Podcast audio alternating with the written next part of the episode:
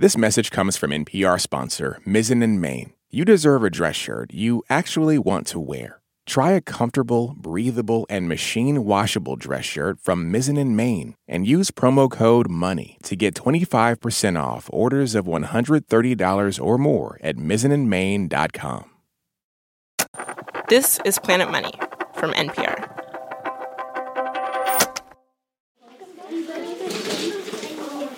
It's story time in Mandy Robeck's third grade class. Alrighty, readers, here we go. The kids' little faces light up. So we're going to read today and just see what do we think and discover about this story. Pancakes, Pancakes by Eric Carle. In the story, there's this little boy, Jack, who wants pancakes, but his mom is busy, so he's got to do some of the work. How can I help? asked Jack. We'll need some flour, she replied. Take a sickle and cut as much wheat as the donkey can carry. Then take it to the mill. The miller will grind it into flour. As Mrs. Robeck's reading, it becomes pretty clear, at least to this economics reporter, this isn't just a book about a boy making pancakes.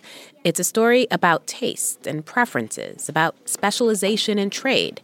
Mrs. Robeck's been weaving econ into her lessons, so the kids get it too. Ariman, what are you thinking? He was asking him to do it. Can you please grind the wheat into flour because I need it for a big pancake? He didn't just go and make it himself. He asked someone to do it for him. I think you're right, Ariman. So, do you, who is he asking? The miller. The miller, so yes. So the miller is the producer, and Jack is the consumer. And at its core, this book is about land, labor, capital, entrepreneurship. So, friends, do you know? Um, have you ever heard the words four factors of production? No. Yeah, it's kind of a really big. I think of it as a, like a grown-up, older idea, a little bit, right? The four factors of production. You know, the resources people use to create goods. So, the wheat that Jack is cutting with that sickle, that wheat is the land. When he goes to the miller and they beat the wheat with a flail, that action is labor. And labor means work. Did Jack have to do any work yes. in this story? He did the all the hard work. By the time we get to the part of the story where Jack actually eats his pancakes, Ariman wants to add something to his earlier answer about Jack. He's a consumer figuratively and literally because he's getting it and he's also eating it and consuming means eating. So he so he's figuratively and literally a consumer. He is Ariman, you're right. Pancakes Pancakes is an early economics lesson. That's why Mandy Robeck has used it to teach economics to her third graders. To her, we are all economists, even eight and nine year olds. All right, one, two, three. Hello and welcome to Planet Money. I'm Erika Beras. All kinds of real world concepts that adults struggle with are woven into kids' books, including economics. Today on the show, what happens when Planet Money tries to teach economics using children's books? We've got a frog and a toad, a spotted panther dog, and a stubborn little girl. Plus, credible commitment, exponential growth bias, and the labor market matching process. And a real life lesson about how hard it can be to keep the messiness of the world out of economics class. This message comes from NPR sponsor Babson College. Discover Babson College's Master of Science in Management and Entrepreneurial Leadership program, an intensive nine month journey that equips recent college graduates with practical skills for today's dynamic business landscape. Tackle real world challenges and emerge with a problem solving mindset. Whether you choose to start your own business or innovate within a corporation, a master's from Babson will help launch your career forward. Apply today at babson.edu slash msleader. On NPR's Throughline. We cannot function for 24 hours without cobalt because it's in our smartphone, our tablet, our laptop. And as a consequence, the lives of the people living in that part of the Congo descended into just a catastrophe. Find NPR's Throughline wherever you get your podcasts. I had this idea. What if I called up a bunch of economists, asked them for kids' books that have economics lessons, and then try to teach econ to kids? That's when I found this article Mandy Robeck had written a few years ago for an education site about how she uses storybooks to teach economics to third graders. So I came to her with a proposal. Can Planet Money take over your class for the day? Bring some books, teach, and learn economics from your kids. But first, I had to come up with a list of books. So I started making my calls. One of the first economists I heard back from was Erin Kaplan. She studies labor markets at the University of Southern California.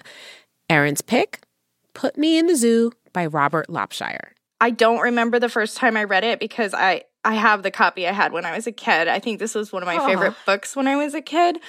And I honestly I can't read it to my children without thinking about the labor market. And it's not just the labor market, it's the labor market matching process, the two way match in which employers and employees find what they're looking for in each other. Put Me in the Zoo is about this creature, Spot. He's like a cross between a dog and a panther. He's yellow, covered in spots. He visits the zoo, sees a zookeeper feeding a seal fish, a lion getting a haircut and a manicure, and he wants in.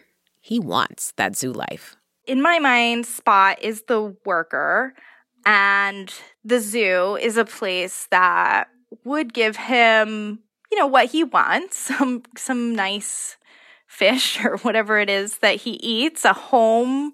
He gets to be in the zoo. They take care of him. And in exchange, he offers entertainment to visitors. Spot is seeing the zoo as like his dream job, essentially. Exactly. Exactly. But the zoo doesn't want him. This boy and girl follow him out, and Spot shows them all the things he can do. He can juggle, his spots can change colors, he can project his spots on trees and balls and walls and even on the kids. It's amazing. And the kids see for him what he can't see. They point him to the circus. They say, This is a better match for you. And then in the end, he realizes that this is the best place for him and it's a good match. Do you think the labor market always works out that well? No, no, no, oh. I don't. this sorting process, that match or mismatch between workers and employers, is one of the big things our economy hangs on.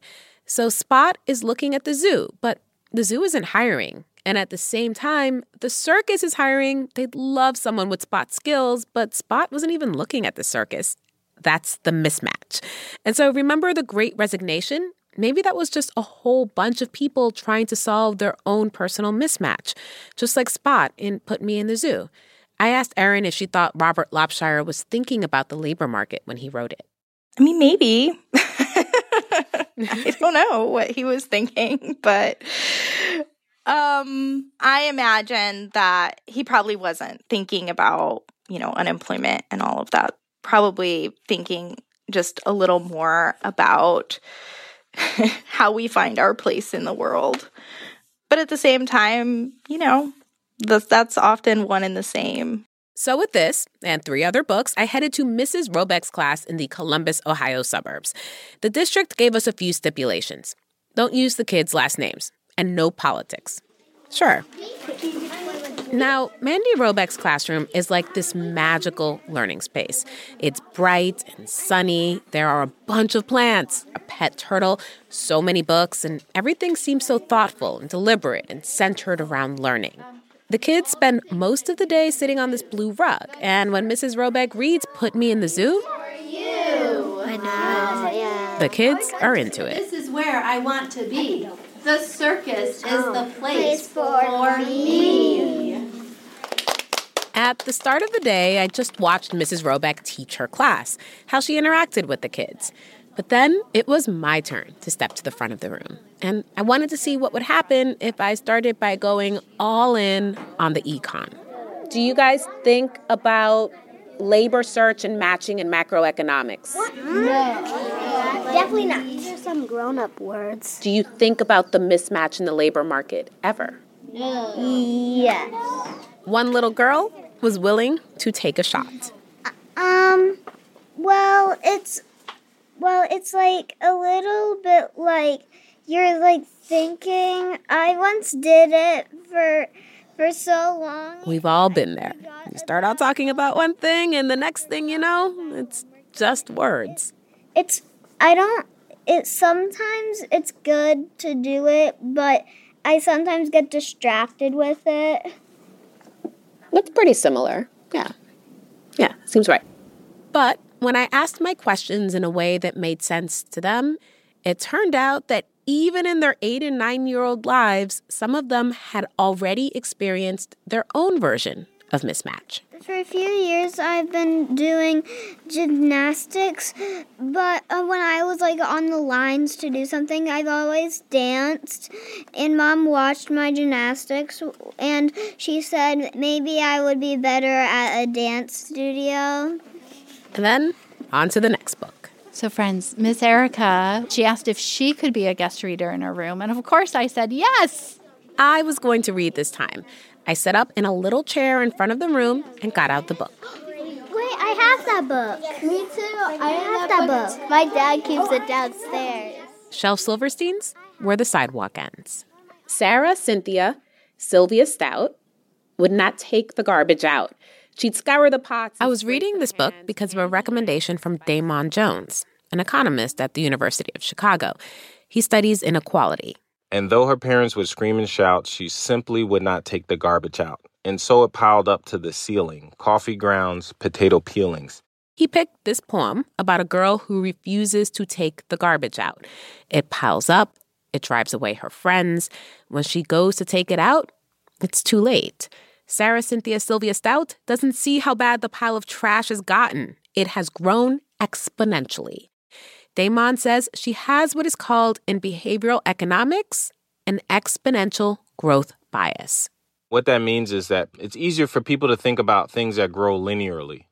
So every year, the garbage grows by two inches. Um, that's a linear process. But if the garbage is growing proportionally, so say, for example, there's bacteria multiplying, you know, recreating itself and growing proportionally, then it grows at a much faster rate. And at, over time, it grows increasingly faster. And so people with an exponential growth bias, they underestimate how much their debt is growing or how they're not saving enough for retirement or they don't realize what's actually happening with that pile of trash. Maybe she just thought this is not going to get out of control. Yeah. You know, it's a couple pizza crusts, a couple withered greens, soggy beans, tangerines. What what could go wrong? And um, Sarah looks up, and somehow the whole country is engulfed in um, cream of wheat. Yes, that actually does happen. Another thing Damon says Sarah Cynthia Sylvia Stout suffers from in this poem time inconsistency or present bias. That's where you know there are things you need to do, but you'd rather do something else that gives you immediate gratification. And then you just keep saying, I'll just do it tomorrow. And then tomorrow comes and you just keep saying, I'll just do it tomorrow. Back in Mrs. Robeck's class, I kept reading. The garbage rolled on down the hall. It raised the roof. It broke the wall.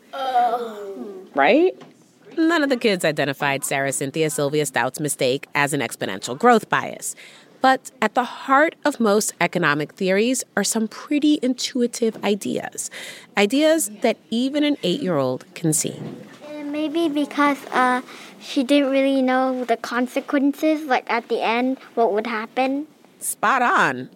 Now, if you're an eight year old economist, you can't just sit around and read books all day. Sometimes you got to get the wiggles out. Stand up. Let's do a GoNoodle to stretch.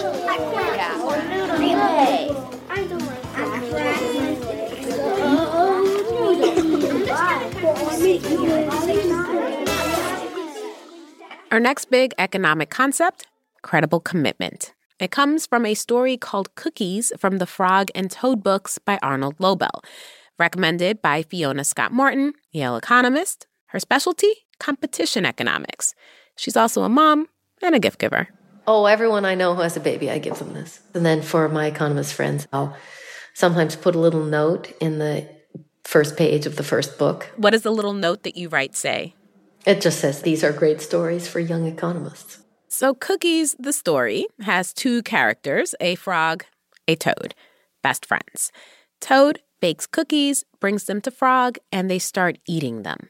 Then they realize they should probably stop. And they agree with that. And then they have one more cookie.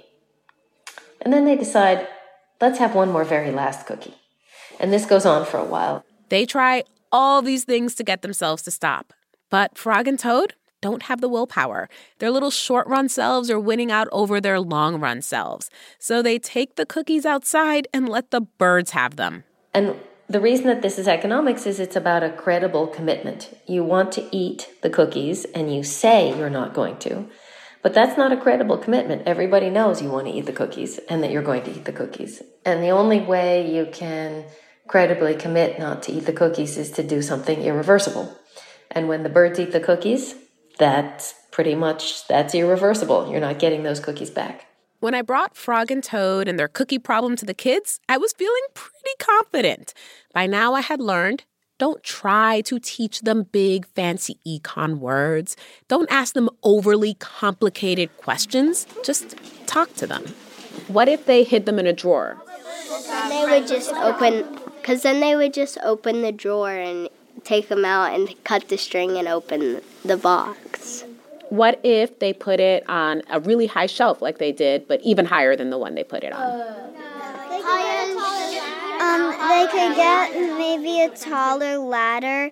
And I was thinking instead of throwing them in the garbage or anything, I I was thinking um I always do this with my M&Ms.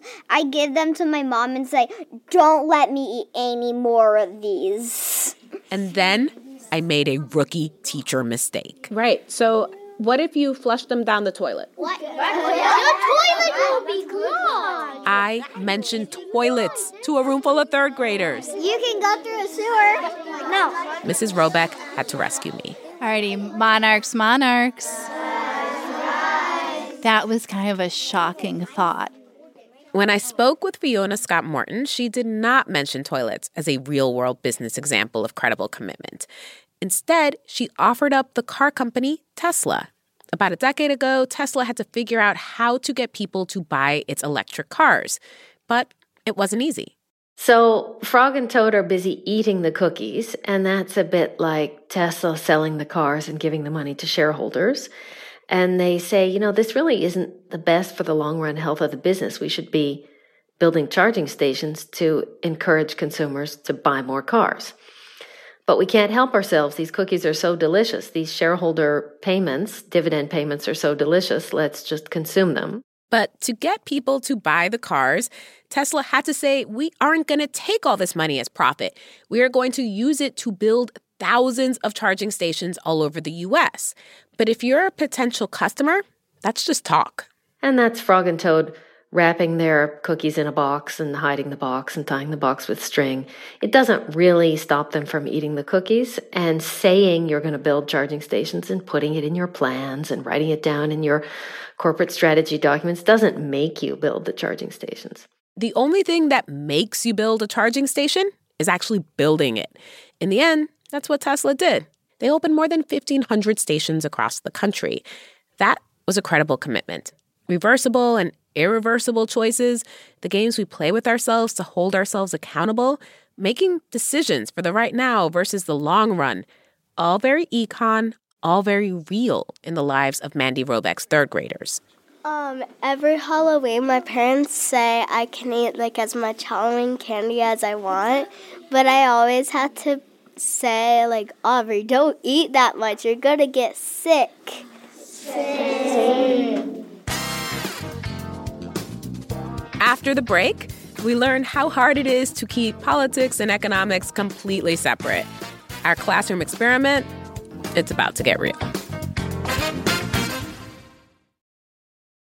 This advertisement comes from our paid sponsor, Fundrise. High interest rates mean that real estate assets are available at a discount compared to previous valuations. The Fundrise flagship fund plans to expand its billion dollar real estate portfolio over the next few months. Add the Fundrise flagship fund to your portfolio at fundrise.com/money. Carefully consider the investment objectives, risks, charges, and expenses of the fund before investing. Read the prospectus at fundrise.com/flagship. Before the Great Recession, a lot of people in the world of finance thought that they knew what was going on and understood all the risks. But risk is quantifiable, it's knowable. What if some things in the financial world just aren't? And I get to divinity school, and we're talking um, about Gabriel Marcel, a philosopher. And Marcel talked about a problem versus a mystery mm. in the context of like the human spirit. And it was almost the exact same thing one investor's path to a different view of finance.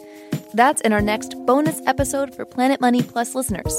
More info at plus.npr.org or find that link in our episode notes. I'm Rachel Martin. You probably know how interview podcasts with famous people usually go. There's a host, a guest, and a light Q&A. But on Wildcard, we have ripped up the typical script. It's a new podcast from NPR where I invite actors, artists, and comedians to play a game using a special deck of cards to talk about some of life's biggest questions. Listen to Wildcard wherever you get your podcasts, only from NPR. By the time we get to our last book, I've spent about seven hours in this class near Columbus, Ohio. They have read a bunch of books. They've had a couple math lessons, recess, I know the kids now, you know, the girl who loves horses. There's the boy who lives for video games. Oh, and there's a girl who really doesn't like gym, but she really, really loves books. She's like my new best friend.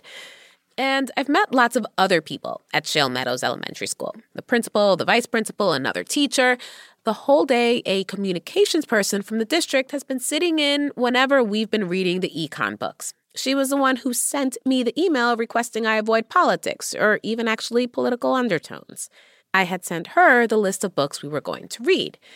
Already today, we've covered credible commitment, exponential growth bias, job matching in the labor market. And now it was time for our final book. Friends, I lo- can't wait to share with you another story that Miss Erica brought with her. I had specifically saved this book for last. Three different economists had recommended it to me, and they said this book is about so much preferences and class, open markets, entrepreneurship, discrimination and economic loss, some game theory in there too. I had been building to this all day. I knew how to talk to the kids, how to ask them questions, how to get them to nerd out on econ. The book, The Sneetches. It is written by Dr. Seuss. So we know if we read stories about Dr. Seuss, we can anticipate what? Rhyming. Here we go. The Sneetches. Now, the star belly Sneetches had bellies with stars. The plain belly Sneetches had none upon theirs. The star bellied Sneetches live the good life, and the non starred Sneetches do not. The star bellied Sneetches don't let the plain bellied Sneetches come to their Frankfurter roast, picnics, or parties, or marshmallow toasts. They kept them away, never let them come near, and that's how they treated them year after year. Oh, that's mean. They go to fight back. Katie, what did you say? You said it felt mean. Um, that's kind of mean because, like, just because their bellies are plain and they don't have stars on it doesn't mean that they're not special. Right. Doesn't mean they're not special. Noah? It's almost like what happened back then, how people were treated, like uh, like disrespected. like white people disrespected black people, but then they might stand up in the book. Oh, so we're, let's keep reading to find out if they do stand up, maybe a little bit. So when you say stand up, get included. Yeah. Yeah, that's what we're hoping for, right? Yeah. Then There's a lot in this book. That's the beauty of kids' books. They're so simple and complex at the same time. And this is going so well. They're making connections, and I haven't even asked a question. Mandy Robeck keeps reading the Sneetches. A non Sneetch, Sylvester McMonkey McBean, he rolls into town. And he sees how much worse it is to be a Sneetch without a star than to be a Sneetch with the star. Then quickly, Sylvester McMonkey McBean put together a very peculiar machine. And he said, You want stars like a star belly sneetch? My friends, you can have them for $3 each. He sees an opportunity to profit. Then, of course, old Sylvester McMonkey McBean invited them into his star off machine. Then, of course, from then on, as you probably guessed, things really got into a horrible mess. At this point, Amanda Beeman, the communications person with the school district, stands up. She looks really upset. She waves her hands to get Mrs. Robeck's attention to stop reading. Sorry, scamming them Yeah. I, I don't know if I feel comfortable with this book being one of the ones featured. I just feel like this isn't teaching anything about economics, and this is a little bit more about differences with race and everything like that. Um, So, do you mind, Mrs. Robeck, if we Um, pause this book? I mean, we this, we have a list here of all the things. This is about preferences, open markets, economic yeah, I just laws. don't think it might be appropriate for the third grade class and for them to have a discussion around it. Are you okay with that? I'm okay with that if that's. Okay, I just, as someone, I just don't think that this is gonna be the discussion that we want it to around economics. So, I'm sorry, we're gonna cut this one off. For the first time all day, the kids are really quiet. They sit still on the rug in their chairs, just staring up at the grown ups in the room. So, is there anything else that we can pivot to? Um, I have lots of books. Then the kids start asking how the story ends. Amanda, the press person, addresses them in kid talk. Sometimes when you don't feel comfortable about something in your belly, you gotta just speak up about it, right? No. I didn't know what happened in the story, though. Now I'm wondering. Haven't you? You know what? I think that's one that maybe we can ask, you know, with our parents at home. And that's it. Our final lesson abruptly ends. I pack up my things, say goodbye to the kids, and leave. One of the economists who recommended the Sneetches was Betsy Stevenson, former chief economist at the U.S. Department of Labor, professor at the University of Michigan. So after I got back from Ohio, I called her up and told her what happened. Wow. I mean, gosh, there's so much there that makes me sad. I mean, as you said, many people recommended the Sneetches as having a lot of economics in it. I mean, it's just a beautiful amount of economics. Betsy says my plan to keep politics and economics completely separate was never really going to work, not in the context of a story. I think economics is political. You know, we go back to the economic founders, and remember, you know, Adam Smith was a pioneer in political economy, right? So the field is about thinking about society and economy together. And that's what we were doing with the third graders in the class that day, looking at how economics exists in the larger world and in the smaller worlds these kids inhabit. Because economics doesn't exist in a silo, neither does education. A couple days after our trip to the class, I reached back out to Amanda Beeman at the Olentangy Local School District to thank her, but also to ask what happened. The district responded in an email saying, among other things, quote, School districts across the nation are being scrutinized for book selections in our schools on both sides of the spectrum. End quote. This very climate, Betsy Stevenson says, can make it hard to teach and talk about these ideas at any level. I think it's indicative of the challenges we're currently facing in our economic system and how we're struggling to come together to talk about them. The school district's communication person, Amanda Beeman, wrote, quote, when the book began addressing racism, segregation, and discriminating behaviors, this was not the conversation we had prepared Mrs. Robeck, the students, or parents would take place. There may be some very important economics lessons in the Sneetches, but I did not feel that those lessons were the themes students were going to grasp at that point in the day or in the book. End quote. So, final lesson in our experiment teaching econ to third graders. Keeping politics entirely out of economics, really, really hard.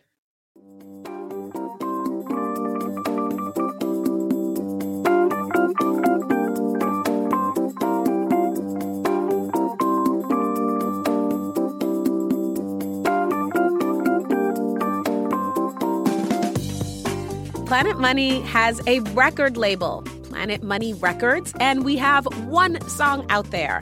The song is called Inflation. It's sung by Ernest Jackson and Sugar Daddy and the Gumbo Roo. We're trying to make it a hit. Stream it wherever you listen to music. Today's episode was produced by Emma Peasley. It was engineered by Natasha Branch. It was edited by Keith Romer and fact checked by Sierra Juarez. Our acting executive producer is Jess Jiang. Thanks to economists Mary Claire Pete, John Taylor, and Jamie Wagner for their book suggestions. And many thanks to Mrs. Robeck and her third grade class Eufadar, Ariman, Ellie, Kavish, Noah, Journey, Aubrey, Gunjan, Natila, Maverick, Xander, Ariane, Anshu, Vishvaditya, Freddie, Katie, Gabe, and Nick.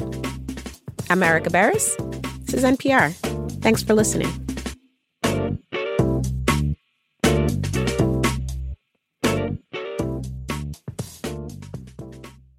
This message comes from NPR sponsor Mint Mobile. From the gas pump to the grocery store, inflation is everywhere. So Mint Mobile is offering premium wireless starting at just $15 a month. To get your new phone plan for just $15, go to mintmobile.com/switch.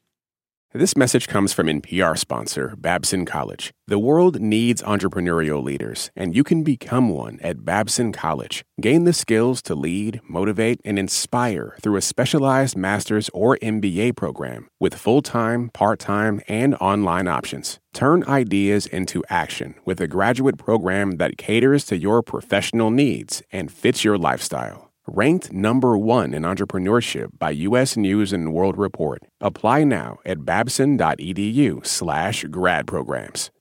With NPR Plus, there's more to hear, like extended interviews with some of the experts we talk to at Planet Money and The Indicator. It's a mistake for economists to only think about economic efficiency when considering policies because you'll actually wind up with a worse outcome. And with NPR Plus, you help keep NPR going. Learn more at plus.npr.org.